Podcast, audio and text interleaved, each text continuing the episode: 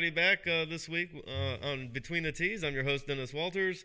Alongside me is David Lutz. Hello. So this week we finally did it.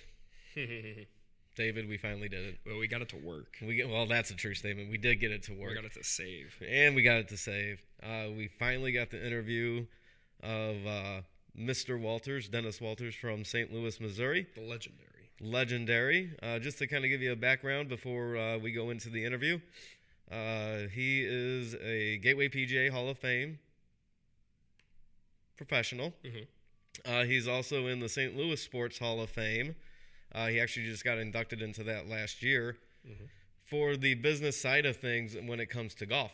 So definitely listen to this uh, this interview. It's going to be amazing. Uh, this guy has done so much for golf in general, but also for St. Louis, uh, putting St. Louis on the map for for Mhm. golf. He's done uh, quite a few things to help uh, get special events here. Uh, he's done a lot of transformable things Mhm. uh, in our community, so in the metropolitan St. Louis area. He's very humble about it, so he, he tends to take credit or give credit to other people when he was really the one that kind of made the for, forefront on uh, on the on St. Louis golf. Uh, Mhm. obviously, uh, the other people helped him tremendously, but without his leadership, uh, St. Louis golf wouldn't be uh, where it is today. Well, and I also think he, you know, he's been in the business, been around the game most of his life and for a very long time. But just because he has been in the game for a very long time doesn't mean he has this, you know, super old school mentality with the game either. He's very open minded about the things that are changing in the game and how they could be moving going forward to benefit the game as a whole, not just benefit the business side of things. Right, right, right. And it's uh it's pretty neat because you know a lot of listeners, uh, even if you listen to other podcasts, you don't really get to hear this side of Mhm. the game of golf. So it's going to be really neat to uh, hear the interview, and uh, I hope you guys enjoy it. Uh, and here is the uh, interview of Mr. Walters. So on the phone with us today is uh, Mr. Walters, uh, Dennis Walters from St. Louis, Missouri. Uh, have been in the golf business for over 40 years. How you doing, sir? I'm doing great. Uh, I- I'm not there, but uh, I'm there in spirit. So uh, I'm in South Florida where the weather's a little better, and I'm doing rehab for my back surgery. But uh, I'm ready to go. Let's go. Yeah.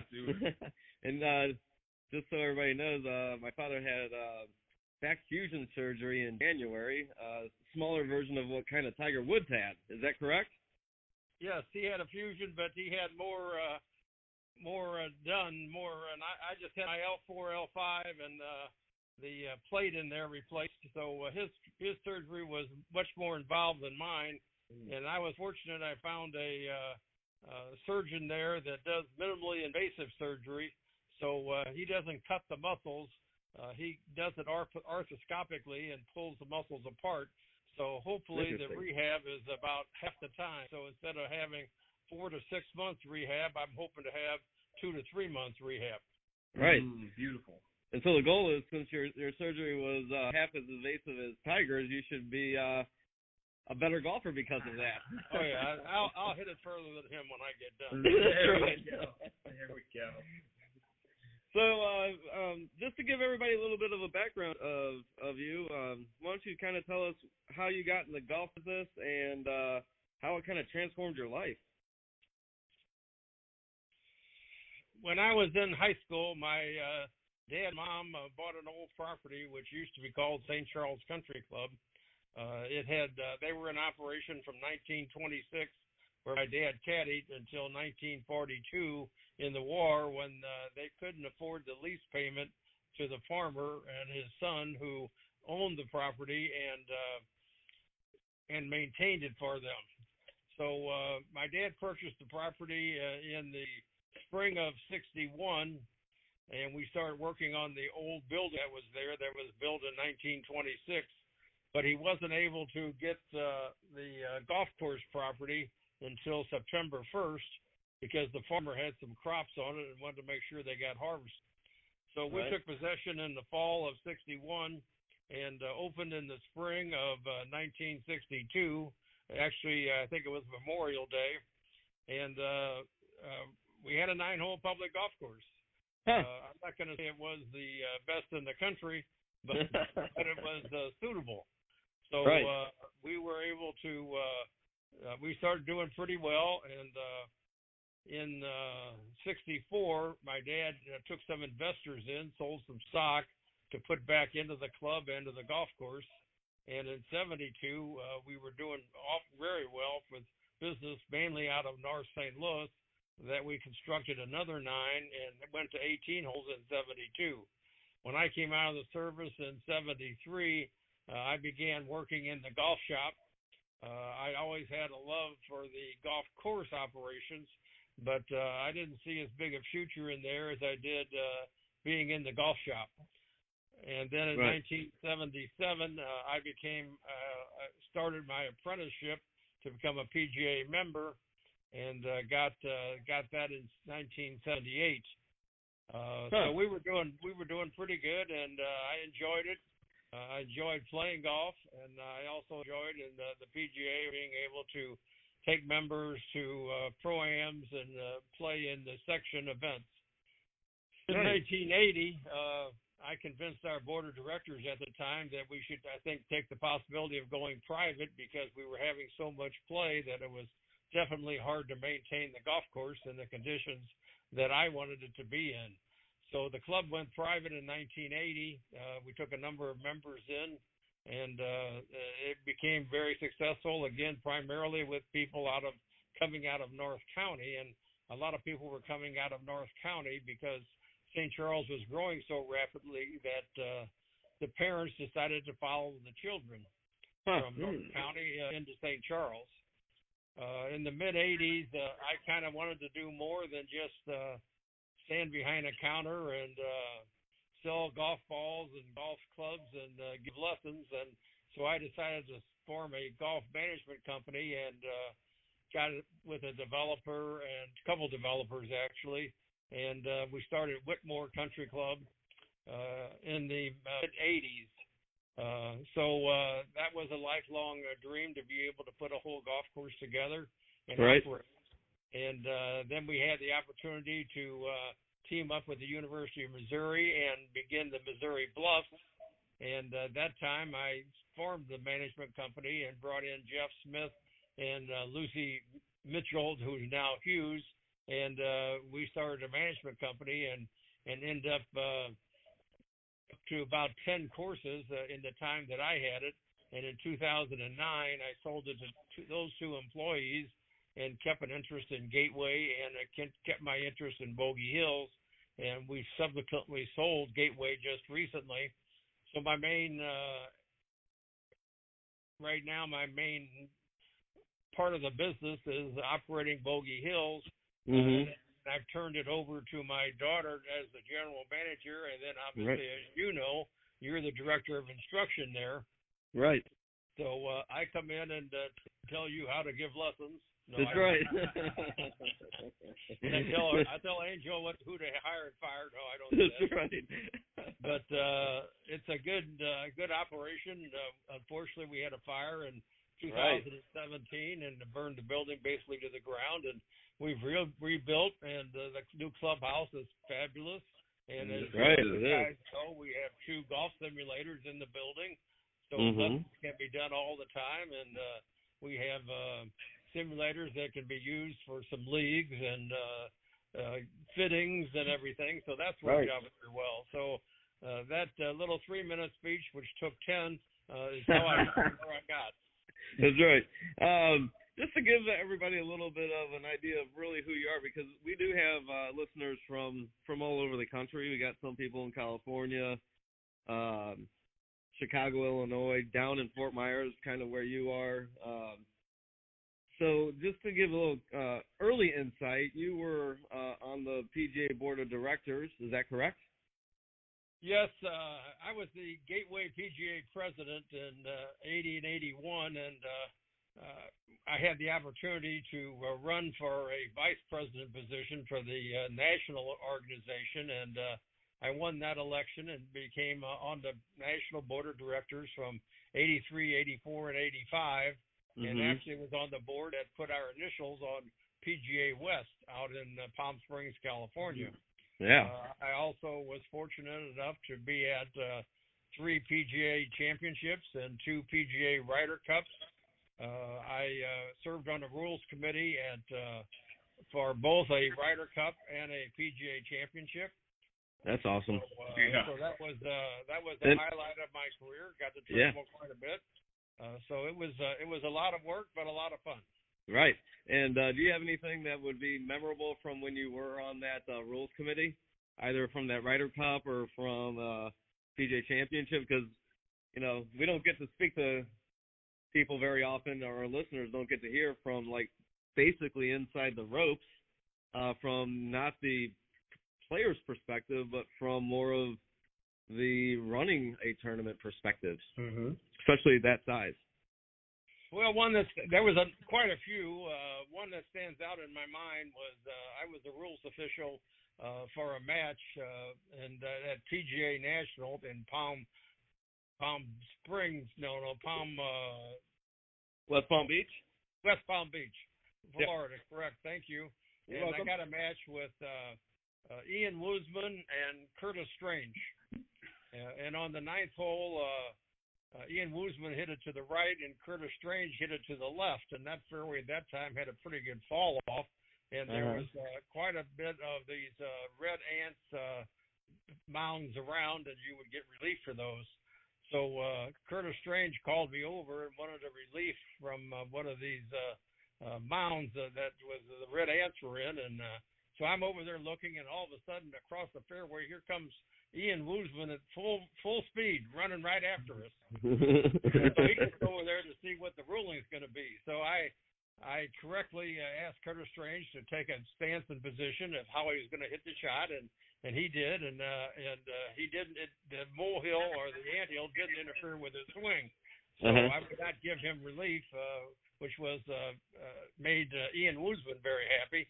Uh, and Curtis accepted it uh, as the right ruling, and uh, he was a gentleman about it. So that kind of uh, is one that uh, that uh, I remember.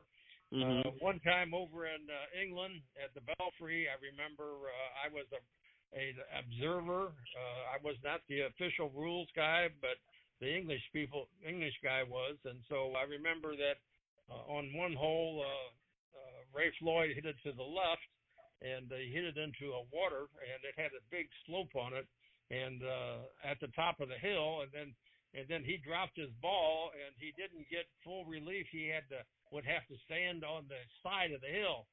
So Uh-huh. he was he was requesting, well, wait a minute, I should get to redrop that. And the uh, British rules official told him correctly that no, uh, that's Mm. not the way it is. You dropped the ball, you didn't take advantage of what you should have, and you have to play it. Right. He looked he looked to me for some uh, advice, and I said, I'm sorry, Mr. Floyd, but this gentleman is correct. Yeah. Ray, and Ray didn't like that. I'll tell you. So now, uh, when when when you uh when you go over there, I guess the Royal and Ancient rules are in effect over there. And then I guess I guess you were just kind of like this the kind of just supervising basically the rules. So if uh, one of our guys had a question, you could answer it, but ultimately they had the rules. Would that be kind of like how it is when it's over? yeah, here? when when they're when uh, the, it's played in the United States, the uh, the the uh, PGA of America operates all the rules officials, and they uh, they uh, the British people put in observers who go along with the group to uh, help the rules official, which is uh, an American. When it's Okay. played over in England, then it's the exact opposite. The British take control as the rules official, and we act as observers to Huh. uh, help them. So I did not know that. how. That's how it's done. I did not know that. And then, uh, so fast forward to the Missouri Bluffs, and uh, for some of our listeners, when when the Missouri Bluffs was was built in 1995, I believe, um, it was the first uh, high-end public golf course in St. Louis, Missouri at that at that time, and uh, I always enjoy this story. How was the Missouri Bluffs thought? Where where did the thought of Missouri Bluffs come about, and where was it actually written on?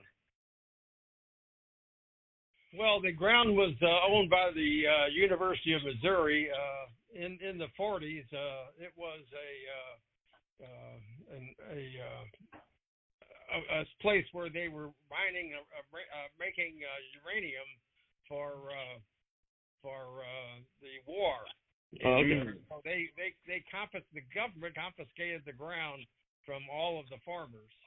And Huh. uh, when that was over, then uh, they turned the ground over to the University of Missouri with the intentions of having a research park.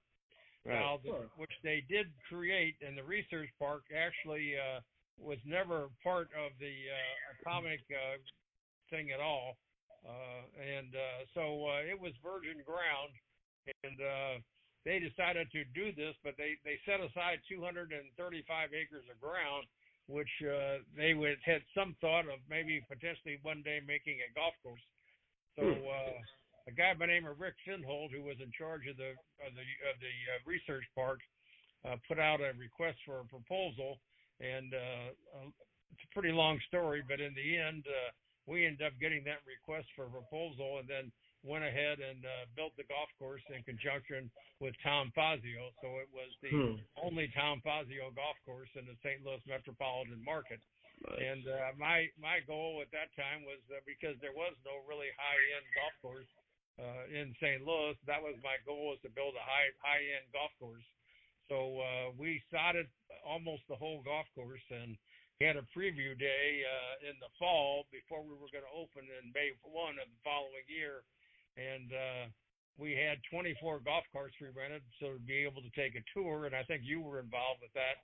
I was. Your sister and a lot of other people, and uh, we we probably had over 8,000 people over three days come through there It was insane. uh, just to, just for the preview. So we felt we had something going at that time, and uh, I wanted to create some interest uh, in the social area. So we announced that we were going to have hundred dollar greens fees, which doubled the greens fee of anybody in the market. So uh, uh, everybody thought I was crazy, and I probably am. But uh, that was the uh, hitch that we had to uh, get people out there. So uh, it's been a successful golf course. Uh, we don't manage it anymore, and Right. uh, so uh, I, I can't comment on the, the conditions of it today or what's happened. But uh, right. it's a spectacular layout. It was. Yeah. It was. And um, just to kind of give everybody a little bit of a info on uh, Mr. Walters here, my father. Um, he is in the Gateway PGA Hall of Fame. He is also uh, he just got inducted, I believe, was it last year, to the St. Louis Sports Hall of Fame. And um, some people might might not realize, but I I believe, and you can correct me if I'm wrong, but I you were known for and I believe gave speeches about Pace of Play. Is that correct?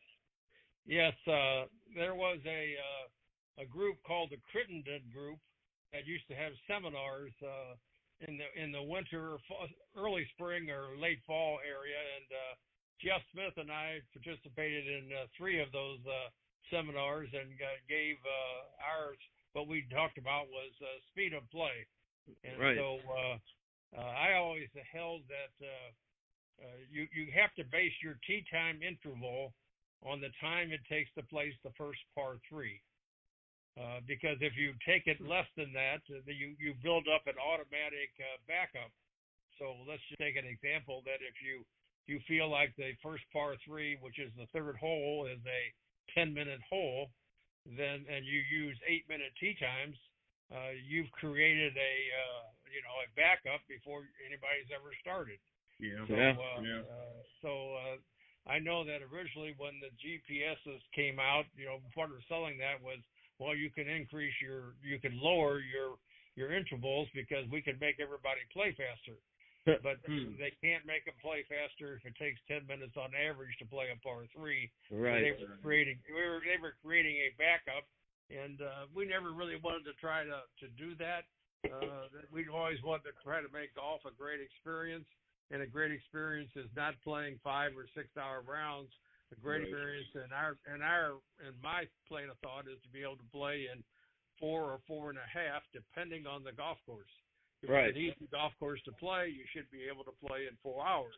If you're if you're going to go play Pebble Beach, uh, it's not a four-hour golf course. Right. So you have to kind of you know dictate it on how many uh, hazards you have, how long the golf course is, how high is the Mhm. rough, how fast are the greens. So there's a, a lot of variables that you uh, you have uh, trying to determine the pace of play. Right. You know, and it doesn't help when courses don't kind of go along that route of uh maintaining their their their their gapping. So like when they when the first group tees off and learning to maintain that instead of just trying to pack pack pack and not maintain that, that's when you start seeing severe backups because now you're instead of teeing one group off in let's just use the 10 minutes, now you're trying you're trying to tee off two groups in 10 minutes, and that's five minute intervals, and that's just gonna totally backlog your golf course, and then turns into a Well, bad I've always maintained that uh, you know uh, in an 18 hole golf course uh, average time, you know you're going to get it between about 200, 220, maybe 230 uh, players, and there were guys trying to play 300 rounds, and uh, you know if, if you do if you put it on paper, you'd be starting at first tee time would be six in the morning, and the last tee time would be at five o'clock in the afternoon. right. Right. Uh, then on that it just it just doesn't work if you have that area. So uh, Right. a lot of golf course uh, owners, operators, management companies have always had a tend to I think uh, overestimate how many players they have. Right. Hundred percent. Yeah. And then um, just kind of going into, uh, I want to talk a little bit about architecture with you because you've seen so many different versions of architecture in your in your golfing uh, career and built some uh, as well. So, you know, as we're seeing these guys hit it farther and farther, the tendency now, which is kind of mind-boggling to me, is that these architects are making everything wider and wider, and it's kind of taken away the aspect of the game, which I think is the most important, is accuracy. It's more about how far can you hit it, and eventually, as Dad, I think you would agree, we're going to run out of real estate if they keep going down this route. Would you agree?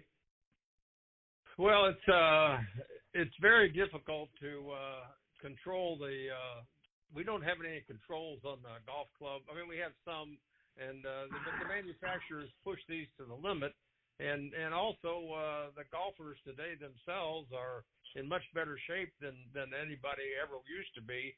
You know, they Mhm. work out, they have trainers, uh, so they're stronger, and uh, and that makes a difference. But you know, you run you run the peaks and valleys, and uh, you know, there for a while, the uh, the peak was was accuracy and uh, keep it tight, and that's the way almost all the old, old golf courses were built because uh, golf courses, uh, you know, in the 20s, 30s, 40s, even into the 50s, uh, you know, 225 or 240 was considered an average length.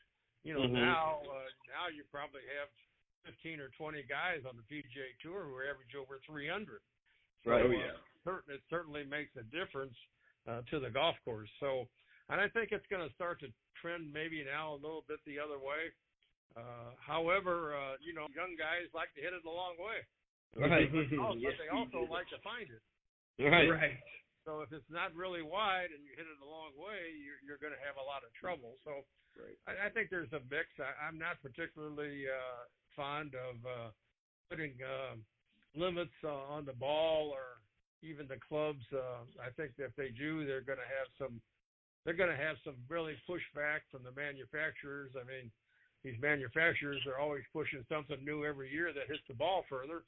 Right. And if there's a limit on that, uh, they're not going to be able to do that. So now instead of having new equipment come out every year, it's going to be the same equipment, and uh, Right. that's going to hurt their bottom line, which hurts Right. sales, uh, which hurts everybody. So I, I don't know. It's a very, very complicated issue, and there is no easy answer.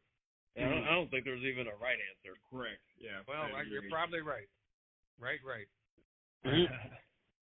Um, what are your thoughts on uh, the talk, kind of along the same lines of the bifurcation of the, I mean, professional game having a separate set of rules and standards as um, the amateur game?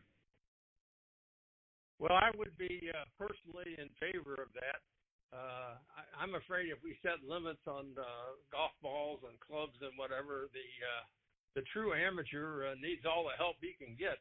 Agreed. Uh, the uh, the, uh, the the professional is a different animal, and uh, so I wouldn't be opposed to having a uh, a tour ball, if that's what you want to call it.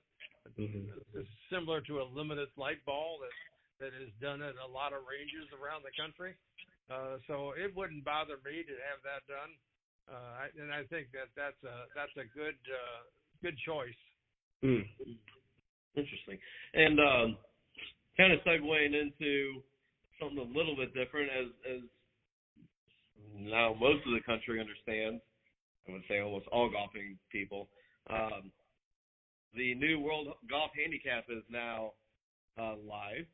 Uh, we're getting ready to go live here, I think, in the next couple weeks. Um, but what are your thoughts on that new handicap? World well, Handicap. the uh, I'm probably for it. I, I'm not a hundred percent sure they they've thought it through the way they should have. Uh, but you know, I think it's it's important because now there is a lot more international golf. Uh, there's uh, pro ams all around the country. There's international people that come and play in pro ams here, and uh, unfortunately, the uh, in most of those, uh, because every a lot of countries had their own handicapping system, uh, which was completely different than ours. Uh, it usually worked out where the international handicap could be two, three, or four shots higher than the American handicap. Hmm. So that uh, if you played in a pro am that had international players and they brought their handicap, you were normally at a three or four shot uh, disadvantage. So I I understand the reason to put it together. I'm not sure that they've uh, they've they've got it all quite right yet, and I think Right. I I would expect to see some changes in the next few years as they have to uh, massage this. But that's not unusual. Anything that comes out that's real new uh, sometimes needs some massaging. Oh, Uh, Yeah. Just a point for me to say is uh, the drop rule now. Uh, Right. I've, had- I've had Ridiculous. back troubles, but I can't hardly drop the ball from my knee. I can't Right. bend over like that to be able to drop the ball. So it, it doesn't really. It, it's a, it's an awkward position to be in, and uh, I think they had to have it uh, accommodated because the, the USGA and the R&A couldn't agree, and this was kind of a uh, uh, a way that they could uh, Middle ground. what each had. Yeah. So, but I think uh, I think it's uh, okay. I I know they tried to do some of the speed of play. Uh, I know that the USGA never thought that uh, that the new change in the rules would have guys like Bryson DeChambeau, you know, putting with the flag stick in. Right. Primarily for an amateur thing for speed up a play. Now that's Mhm. not going about the World Golf Handicap. That's talking about the rules. Right. But, uh, I think both of those will need a little bit of massaging to get Yeah. it correct. I, I agree. Well, I think it's all kind of in the same conversation, like how you were going with it. The the pace of play, you know, myself being somebody who plays predominantly on public golf courses, uh, pace of play is horrible out there, and it's not just the pro game. Uh, it, I mean, if I play a public round of golf and I get done in five hours, oh, I'm shocked. You know, it just takes sad. so long to play a round of golf. Um, haven't had that issue anytime I've played here at Bogey, but um, definitely have had that issue every time, almost every time that I play a public round of golf. Yeah. Well, I, I think that gets back to the tee time interval. Right. Uh, you know, uh, if you you know, in my opinion, you you should be nine to ten minutes should be the tee time interval, and uh, most places are trying to do eight, and it's just Mhm. puts too many people on the golf course. Uh, if you look at it uh, the same way with the shotgun start, an ideal shotgun start for 18 holes, you should have no more than 26 or 27 groups on the course Mm. and uh, and when they put 32 to 36 to 40, uh, there's just too many groups out there to be able to maintain the pace of play. Mhm. So, but it's it's hard when you uh, you're operating a golf course and you have an owner and right now, being an owner of a golf course is uh, in not a good position. So you're looking to raise as much revenue as you can. So the more players you can get out there, the uh, the better you do. However, it really hurts the experience, and uh, if you hurt the experience enough, I, I think people try to find other other golf courses to play. For sure. So Sharon had a question about the World Handicap uh, system, and she was wondering how it would affect a typical golf club member. So I guess uh, it's kind of geared towards more private members or, or members at private clubs. Uh, Do you think it's going to really affect that world? Uh, are there handicaps or how they're going to play? Well, I think the most handicaps will go down. Um, I, I think they Yeah, could go down as much as two strokes Uh huh. because they're now using the par as a uh, as, and I think that's not right, but they're using a par as part of the uh, equation to figure your handicap. So it used to be before based solely uh, on the uh, the course rating and uh, your uh, where it would be. So let's just take a course that has a course rating of 68, and now the par and the par is 71. They Mhm. use 71 as the guide uh, much more than they do the 68. So there's three strokes difference between 68 and 71. So you're going to see your handicap go down. Right. I, I would agree. And uh, I think overall, I think it should help with uh, some things in the sense of now that it's being updated daily and not uh, on the 15th or 14th of every month. Now it's it's kind of getting they'll get people to just put in their scores immediately instead of holding on to them and Well, that's that's the essentially hope. adjusting the score. Yeah, that's the hope. Uh, the problem is, I don't think that they uh, you could hold on to them for three, four, five, six days and then put them in. So uh, Yeah. it's a little bit of a, of a of a problem. And then also the other part of the problem is if you're going to have a tournament, uh, you almost have to set the deadline for the handicap two, three days in advance to be able to make your pairings and make it work. Because Right. other than that, you'd have to wait till let's say you had a tournament on Saturday and Sunday, you'd have to wait till midnight on Friday to get the current handicap and then make the pairings, which is very difficult to do. So Right. uh, that'll be a little bit of an issue with them too. So, and then I think it's also a little controversial where uh, they're going to adjust your handicap if they if it's considered to be a difficult day of playing.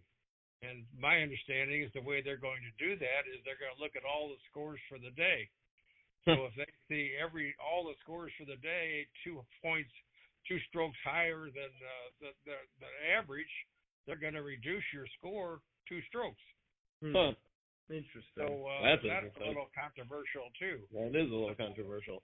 Yeah, so it it could depend on the weather. It could depend on whether it's rained. It could depend on whether it's real cold. Uh, You know, there's a lot of. Uh, uh, they're they're not saying what they are. They're going to take a consensus of all the scores for the day. Yeah, interesting. This is interesting. Uh, Tim from St. Louis had a question, um, and we kind of touched base about the USGA distance study and all that stuff, but I want to get to his, the second uh, clarifying question that he had because I think it's really more important than the original question. Is uh, you know he's saying you know people are struggling with distance, but the issue is, and this also kind of ties into pace of play, is uh, people not playing the right tees. Mm. Um, Well, what are your thoughts? Yeah, that's very important. Uh, you know, we have to check our ego uh, in the Hmm. pro shop.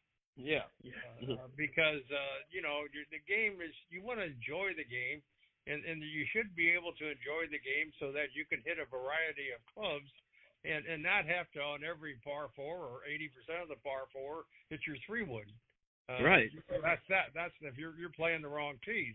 So Right. you need to be able to move it forward. Uh, Right. I, I found even myself, uh, you know, at one time I I would historically play the back tees, and now I'm I'm up to what I would call the goal tees, which is probably one, which is about 55 to 5800 yards, so that I can still hit wedges into some because I'm not hitting it much more than 200 yards. So uh, you know, I don't have any chance to get to any par five. Right. And, uh, And I, if it, if the, if the par four is over 400 yards, I don't have any chance to get to there. So Right. uh, you know, I think you've got to be able to play up, put your ego in the pro shop, and uh, be happy with your score when you finish. Right. And the problem too is that you know, and we kind of faced this a little bit uh, at our club at Bogey, but I know it's you know probably worldwide. Is that you know we we say hey, based on your handicap, you should be playing these tees, or you know you should play these tees, or you know. And I yeah, wish there'd I be a way to kind of say, hey, this is how far you hit it. This is your handicap. These are the tees you need to play. This are the tees you have to play. And to play. almost force them to get there so they can stop checking because they're going to immediately lose or drop their scores uh, just by ch- switching tee boxes. Would you agree with that? I, I, I don't think it's as much based on handicap as I think it's based on how far you can hit it. Right. Uh, to be honest with you, because uh, I know some guys that are 25 handicappers that hit it 250 yards. Right. Now, but their handicap is 25. Now that's Right. because they spread all over the lot, so they don't have the issue. They don't have the issue. They they need uh, to come and see you and take Right. photos. Uh, but I, I much have more empathy for the guy who, who, and probably it's more the senior golfer uh, who's just now lost his distance, and probably at one time did hit it 225, 230, and, and most players think they hit it further than they actually do. yeah. Right. Uh, but uh, I think that's where they, if we base it on distance, how far you hit the ball, and uh, I think that's the best way to do it. To be honest. Yeah. Yeah. I would agree with you on that. Um, so before we wrap up our, our interview here, I want I want to know what you think or uh, what your biggest accomplishment in golf is. And I know you have a lot, um, which uh, I'll kind of get into with my listeners. But um, what do you think your your biggest accomplishment is? Well, I, you know, there's a lot of things that you could point to, uh, Mhm. but in my opinion, I, I was, I'm most proud of the fact that, uh, you know, when I when we were running the management company or I was running the man, we were whoever was involved didn't make any difference. Is that we were able to add courses and and that we we got up to probably between all the employees, we probably got up to 2,000 employees uh, Yeah. over with having 10 or 12 golf courses and private country clubs. And Amazing. uh, you know, we Mhm. provided a, uh, I think in almost all instances, a fairly living wage, and uh, that's what I was probably proud of the most. That uh, you know, having great employees and and teaching great employees and uh, being involved with them. So I think that was probably the, the best accomplishment I think I could have. Well, that that, that is uh, definitely an awesome accomplishment, and uh, the St. Louis area definitely thanks everything that you've done for uh, golf in St. Louis. Uh, you did most definitely transform uh, what golf was and meant to the uh, whole metropolitan area, and you really did uh, make a huge difference and put St. Louis on the map for for golf courses. So we definitely thank you for that. Um, and uh, we thank you Well- again for uh, coming on Well- and, and, and listening to us. Well said, son. No, thank you. Hope I got some points on that one. Yeah. Um, but once again, thank you again, uh, Dad and um, Dennis Walters, uh, for taking your time down in Florida and, and interviewing with us. And uh, I'll see you uh, when you get home. Okay, you guys have a great time. All right. Looking Have a good one. to seeing you in about a month. All right. Take care. Bye bye. Bye bye. So that was the interview of uh, Mr. Walters. Uh, what do you think about the interview, David? Uh, like I said, uh, he's he's been in the business for a very long time. He has been around the block. He's seen a lot of things, um, but it's definitely not this kind of this old rigid uh, thought process. Like he's very understanding of how the game is changing, how business is changing, and and I think he's got a very modern look to the game currently, and how it can benefit the game moving forward. Right, and uh, and that's how I think uh, in all walks of life. I think that's how you become successful. Mhm. You can't stay stagnant. You can't stay uh, on your heels. You got to always move forward and change with the times. Correct. And if you don't do that, then you get left behind. A hundred percent. Uh, so I thought it was an amazing interview. Uh, obviously, I know a lot of things about Mr. Walters because he is my father. But it's always oh, it's always really neat to to understand or even rehear some of the things that he's experienced Right. and Right. you know not understanding or what a lot of people don't understand is that he is was the vice president of the PGA of America. He is a PGA Life member. Uh, he's done so much for the game, even in a national sense, and uh, it's just really it's really special to be a part of. Right. Uh, I appreciate him. So we're heading. I'm heading to uh, Palm Springs, California. There you go. I know there are some listeners out in California, so uh, I'll be out in your your neck of the woods. If I might be a little bit south of you, but uh, I'm definitely heading out there. We're playing uh, four days, uh, four rounds of golf. So we're we're actually going to be playing at PGA West and another golf course. So uh, I'll give you my little insights on those. I have played those in the past, so I'm looking forward to getting back out there, man. There you go. I get the run of the place when you're gone, right? Mm, Yeah, We'll talk about it. We'll talk about that. Maybe. Maybe.